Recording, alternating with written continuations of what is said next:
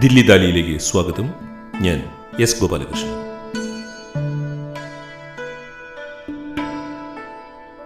രണ്ടായിരത്തി ഇരുപത്തി മൂന്നിലെ അന്താരാഷ്ട്ര സ്ത്രീ ദിന പോഡ്കാസ്റ്റിലേക്ക് സ്വാഗതം.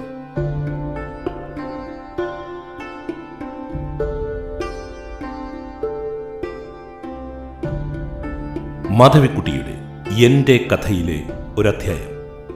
മുഖത്ത് സുഷിരങ്ങളുള്ള ഗന്ധർവ പ്രതിമ.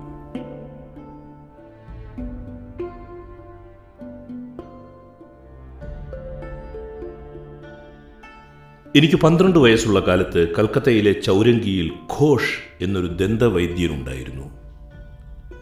ദന്തചികിത്സയിൽ ഉപരിപഠനത്തിനായി അനേക വർഷങ്ങൾ ഇന്ത്യയ്ക്ക് വെളിയിൽ കൂട്ടിയ ഒരാളായിരുന്നു അദ്ദേഹം. എന്റെ ലേശം ഉന്തിയ പല്ലുകൾ ഭംഗിയാക്കാനാകുമോ എന്ന് ശ്രമിക്കാനായി എന്റെ അച്ഛൻ എന്നെ അദ്ദേഹത്തിന്റെ അടുത്ത് കൊണ്ടുപോയി. ഘോഷ് സന്തുഷ്ടനായിരുന്നു. അദ്ദേഹം ഞങ്ങളെ രണ്ട് ഫോട്ടോഗ്രാഫുകൾ കാട്ടി. ഒന്ന് ഒരു വികൃത മുഖവും മറ്റേത് ഒരു സുന്ദര മുഖവും. രണ്ട് ഫോട്ടോഗ്രാഫുകളും ഒരേ പെൺകുട്ടിയുടേതാണ് എന്ന് അദ്ദേഹം പറഞ്ഞു. എന്റെ മുഖം ചൂണ്ടി അദ്ദേഹം തുടർന്നു ഈ കുട്ടിക്ക് അതിസുന്ദരമായ പുരികക്കൊടിയുണ്ട് മനോഹരമായ കണ്ണുകളുണ്ട് നീണ്ടുരുണ്ട മുഖമുണ്ട്. പല്ലുകൾ ഇത്തിരി പരിഷ്കരിച്ചെടുത്താൽ ആൾ അതിസുന്ദരിയാകും. ഞാനും എന്റെ അച്ഛനും അദ്ദേഹത്തെ വിശ്വസിച്ചു ചികിത്സ രണ്ടു വർഷം നീണ്ടു. ഇക്കാലത്തൊരിക്കൽ വേനലവധിക്ക് ഞാൻ നാലപ്പാട്ട് വീട്ടിലേക്ക് പോയി. എന്റെ അമ്മമ്മ തുന്നൽക്കാരൻ കുമാരനോട് പറഞ്ഞു എനിക്ക് രണ്ട് വെള്ള ബ്ലൗസുകൾ ഉപ്പൂറ്റി മൂടുന്ന രണ്ട് പച്ചപ്പാവാടുകളും തുന്നുവാൻ. ഞാൻ പാശ്ചാത്യ രീതിയിലുള്ള വസ്ത്രങ്ങൾ ധരിച്ച് കേരളത്തിൽ നടക്കുന്നത് അമ്മമ്മ ഇഷ്ടപ്പെട്ടില്ല. അന്ന് ഞങ്ങളുടെ വീട്ടിനടുത്ത് പ്രസിദ്ധനായ ഒരു വിദ്യാർത്ഥി വിപ്ലവകാരി താമസിച്ചിരുന്നു. അയാൾ തന്റെ രാഷ്ട്രീയ പ്രവർത്തനം കൊണ്ട് കുടുംബത്തിന് ദുഷ്പേര് വരുത്തിയിരുന്നു. അന്ന് അയാൾക്ക് പത്തൊൻപത് വയസ്സായിരുന്നു എന്ന് തോന്നുന്നു പ്രായം. ഞങ്ങൾ അവതരിപ്പിക്കാൻ ഉദ്ദേശിച്ച ഒരു നാടകം സംവിധാനം ചെയ്യാമെന്ന് അയാൾ സമ്മതിച്ചു. എന്റെ സഹോദരനും മറ്റു ചിലരും ഞാനും കൂടി വന്നേരി ചിൽഡ്രൻസ് ഡ്രമാറ്റിക് സൊസൈറ്റി എന്നൊരു നാടക സമിതിക്ക് രൂപം നൽകിയിരുന്നു. ഞങ്ങൾ അവധിക്ക് വരുമ്പോൾ മാത്രമേ അത് പ്രവർത്തിച്ചിരുന്നുള്ളൂ. അക്കൊലത്തെ നാടകം മേവാടിന്റെ പതനമായിരുന്നു. ഞങ്ങൾ ദിനവും റിഹേഴ്സൽ നടത്തി അംഗചലനങ്ങളും സംസാരവും മറ്റും മെച്ചമാക്കി. വിപ്ലവകാരി എന്നിൽ പ്രത്യേക താല്പര്യമൊന്നും കാട്ടിയില്ല. പക്ഷെ ഞാൻ അയാളിൽ അനുരക്തയായി. എനിക്കൊരിക്കലും രാഷ്ട്രീയ പ്രവർത്തകരോടുള്ള ആഭിമുഖ്യം തടഞ്ഞു നിർത്താൻ കഴിഞ്ഞിട്ടില്ല. രാഷ്ട്രീയം പുരുഷന്റെ കളിയാണെന്നും അതിലേർപ്പെടുന്നവർക്ക് പൗരുഷമേറും എന്നുമുള്ള എന്റെ ധാരണയാകണം അതിന് നിദാനം. പിൽക്കാലത്തൊരു കമ്മ്യൂണിസ്റ്റായി തീർന്ന ആ വിപ്ലവകാരി ഗൗരവക്കാരനായിരുന്നു. സംസാരിക്കെ അയാൾ തന്റെ കണ്ണുകൾ ഒരു പ്രത്യേക രീതിയിൽ ഉയർത്തുക പതിവായിരുന്നു. ഞാൻ എന്റെ അമ്മമ്മയോട് പറഞ്ഞു അയാളെ വിവാഹം കഴിക്കണമെന്ന് എനിക്ക് തീവ്ര വാഞ്ചയുണ്ടെന്ന്. അമ്മമ്മ എന്റെ വാക്കുകൾ കാര്യമായി എടുത്തില്ല. നീ വളർന്നുകൊണ്ടിരിക്കുകയാണ്. അമ്മമ്മ പറഞ്ഞു ഇനി ഈ നാടകാഭിനയമൊക്കെ നിർത്താൻ കാലമായി. അക്കാലത്ത് എന്റെ മുലകളെക്കുറിച്ച് ഞാൻ തികച്ചും ബോധവതിയായിരുന്നു. അവ കൊഴുത്തുരുണ്ടു വളർന്നു അഴകേറ്റി നിന്നു. അവിശ്വസനീയമാവിധം ചെറിയ മുലക്കണ്ണുകളോടെ. എന്റെ ആവൃത നിധിയായി ഞാൻ അവയെ പരിഗണിച്ചു.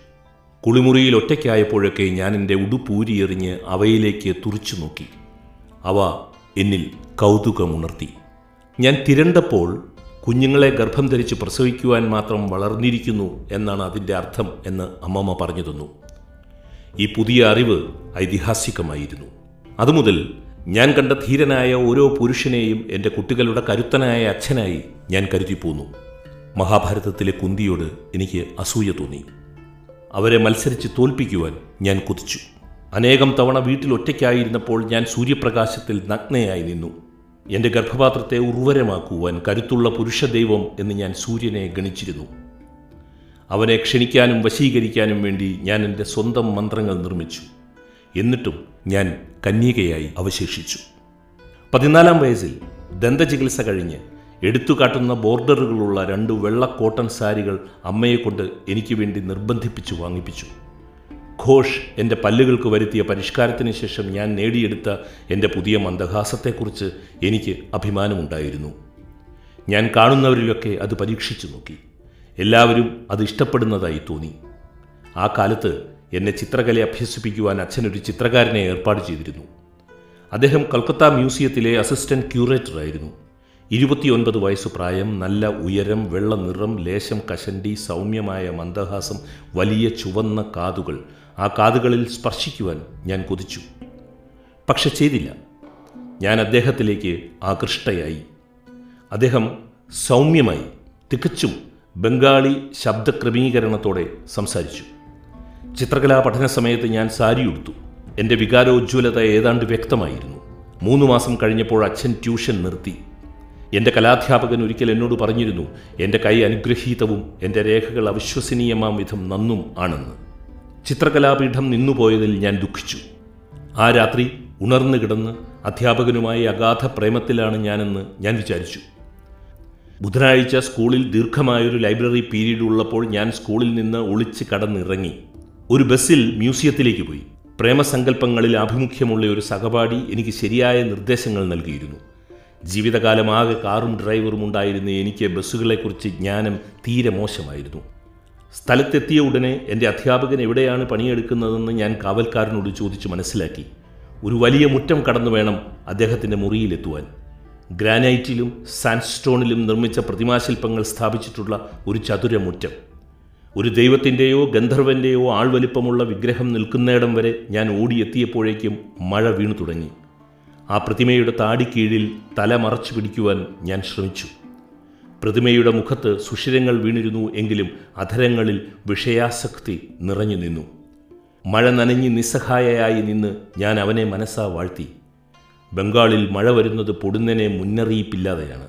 ദുഃഖഹേതു അറിയില്ലെന്ന് പറഞ്ഞ് പൊടുന്നനെ പൊട്ടിക്കരയുന്ന ഒരു സ്ത്രീയെപ്പോലെയാണത് അത് യുക്തിരഹിതവും സുന്ദരവുമാണ്. ചില മിനിറ്റുകൾക്ക് ശേഷം ചർമ്മം വരെ നനഞ്ഞ് മേനിയോടൊട്ടിയ സ്കൂൾ യൂണിഫോറവുമായി ഞാൻ അദ്ദേഹത്തിന്റെ മുറിയുടെ വാതിൽ തള്ളി തുറന്നു. കടലാസുകൾ ചിതറി വീണ മേശയ്ക്ക് പിന്നിൽ നിന്ന് തല ഉയർത്തി നോക്കി. മൃദുവായ ശബ്ദത്തിൽ അദ്ദേഹം അന്വേഷിച്ചു തൂമി. ഞാൻ അദ്ദേഹത്തിന്റെ സമീപത്തേക്ക് ഓടിച്ചെന്നു. എന്റെ കണ്ണുനീർ അദ്ദേഹത്തിന്റെ വെള്ള നിറമുള്ള ജുബായിന്മേൽ വീണു. അപ്പോൾ ആ നിർവചനീയമായ ക്ഷമയോടുകൂടി അദ്ദേഹം വാതിൽ പൂട്ടി. എന്റെ നനഞ്ഞ വസ്ത്രങ്ങൾ ഓരോന്നായി ഉരിഞ്ഞെടുത്ത് പിഴിഞ്ഞു തുടങ്ങി. അദ്ദേഹം സംസാരിച്ചില്ല. അദ്ദേഹത്തിന്റെ കണ്ണുകൾ ഈറനണിഞ്ഞിരുന്നു. എനിക്ക് ലജ്ജ തോന്നിയില്ല. തുടർന്ന് അദ്ദേഹം ഒരു ടാക്സിയിൽ എന്നെ വീടിന്റെ പടിക്കൽ ഇറക്കി വിട്ടു. അദ്ദേഹം വീട്ടിനുള്ളിലേക്ക് വന്നില്ല. പിന്നീട് ഒരിക്കലും ഞാൻ അദ്ദേഹത്തെ കണ്ടിട്ടുമില്ല. വളരെ വർഷങ്ങൾക്ക് ശേഷം മുഖത്ത് സുഷിരങ്ങളുള്ള ഗന്ധർവ പ്രതിമ എന്റെ ഡ്രോയിങ് റൂമിലേക്ക് നടന്നു കയറി വന്നു. ഞാനൊരു വാരികയുടെ പത്രാധിപരാണ്. ഇന്നിവിടെ വരാൻ എനിക്ക് നിർദ്ദേശമുണ്ട്. അയാൾ പറഞ്ഞു. ഞാൻ അവിശ്വാസത്തോടെ അയാളെ തുറച്ചു നോക്കി. അയാൾ അത്യന്തം രൂപവാനായിരുന്നു. അയാൾ നീലക്കുപ്പായം അണിഞ്ഞിരുന്നു. അയാളുടെ തോളുകൾ വിറച്ചു. നിമിഷങ്ങളോളം ഞാൻ പരിഭ്രാന്തയായിരുന്നു. ലേശം ആത്മജ്ഞാന ദൂരക്കാഴ്ചയുള്ളവളാണ് ഞാൻ. എനിക്ക് പലപ്പോഴും എന്റെ ഭാവി മുൻകൂട്ടി അറിയാൻ കഴിയും. ഞങ്ങൾ ഒന്നിച്ച് തീവ്രമായ പല ദുഃഖാനുഭവങ്ങളും പങ്കിടേണ്ടി വരുമെന്ന് അന്നേ എനിക്കറിയാമായിരുന്നു. ഓരോ പ്രേമബന്ധവും എന്നെ ദുഃഖത്തിന്റെ കയങ്ങളിൽ ആഴ്ത്തി ആദരണീയരും ധാർമ്മിക ബോധത്തിൽ നിഷ്ഠയുള്ളവരുമായ എന്റെ മാതാപിതാക്കളുടെ കുട്ടിയായി ഞാൻ ജനിച്ചതെങ്ങനെ എന്ന് ഞാൻ പലപ്പോഴും അത്ഭുതപ്പെടാറുണ്ട്. അവർ നിരപരാധികളാണ്. എനിക്ക് തോന്നുന്നത് ഇതാണ്. എന്റെ ജന്മസമയത്ത് ഏതോ ഒരു കുരുത്തം കെട്ട ദൈവം മുറിയിലേക്ക് പതുങ്ങി ഇഴഞ്ഞ് കയറി വന്ന് എന്നെ തൊട്ടു. അങ്ങനെ ഞാൻ ഇന്നത്തെ ഞാനായി.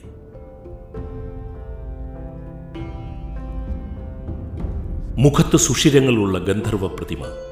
മാധവിക്കുട്ടിയുടെ എന്റെ കഥയിലെ ഒരു അധ്യായമാണ് നിങ്ങൾ കേട്ടത്. രണ്ടായിരത്തി ഇരുപത്തി മൂന്നിലെ അന്താരാഷ്ട്ര സ്ത്രീ ദിനത്തിലെ പോഡ്കാസ്റ്റ് ഇവിടെ സമാപിക്കുന്നു. കേട്ട സുമനസുകൾക്ക് നന്ദി ഞാൻ എസ് ഗോപാലകൃഷ്ണൻ.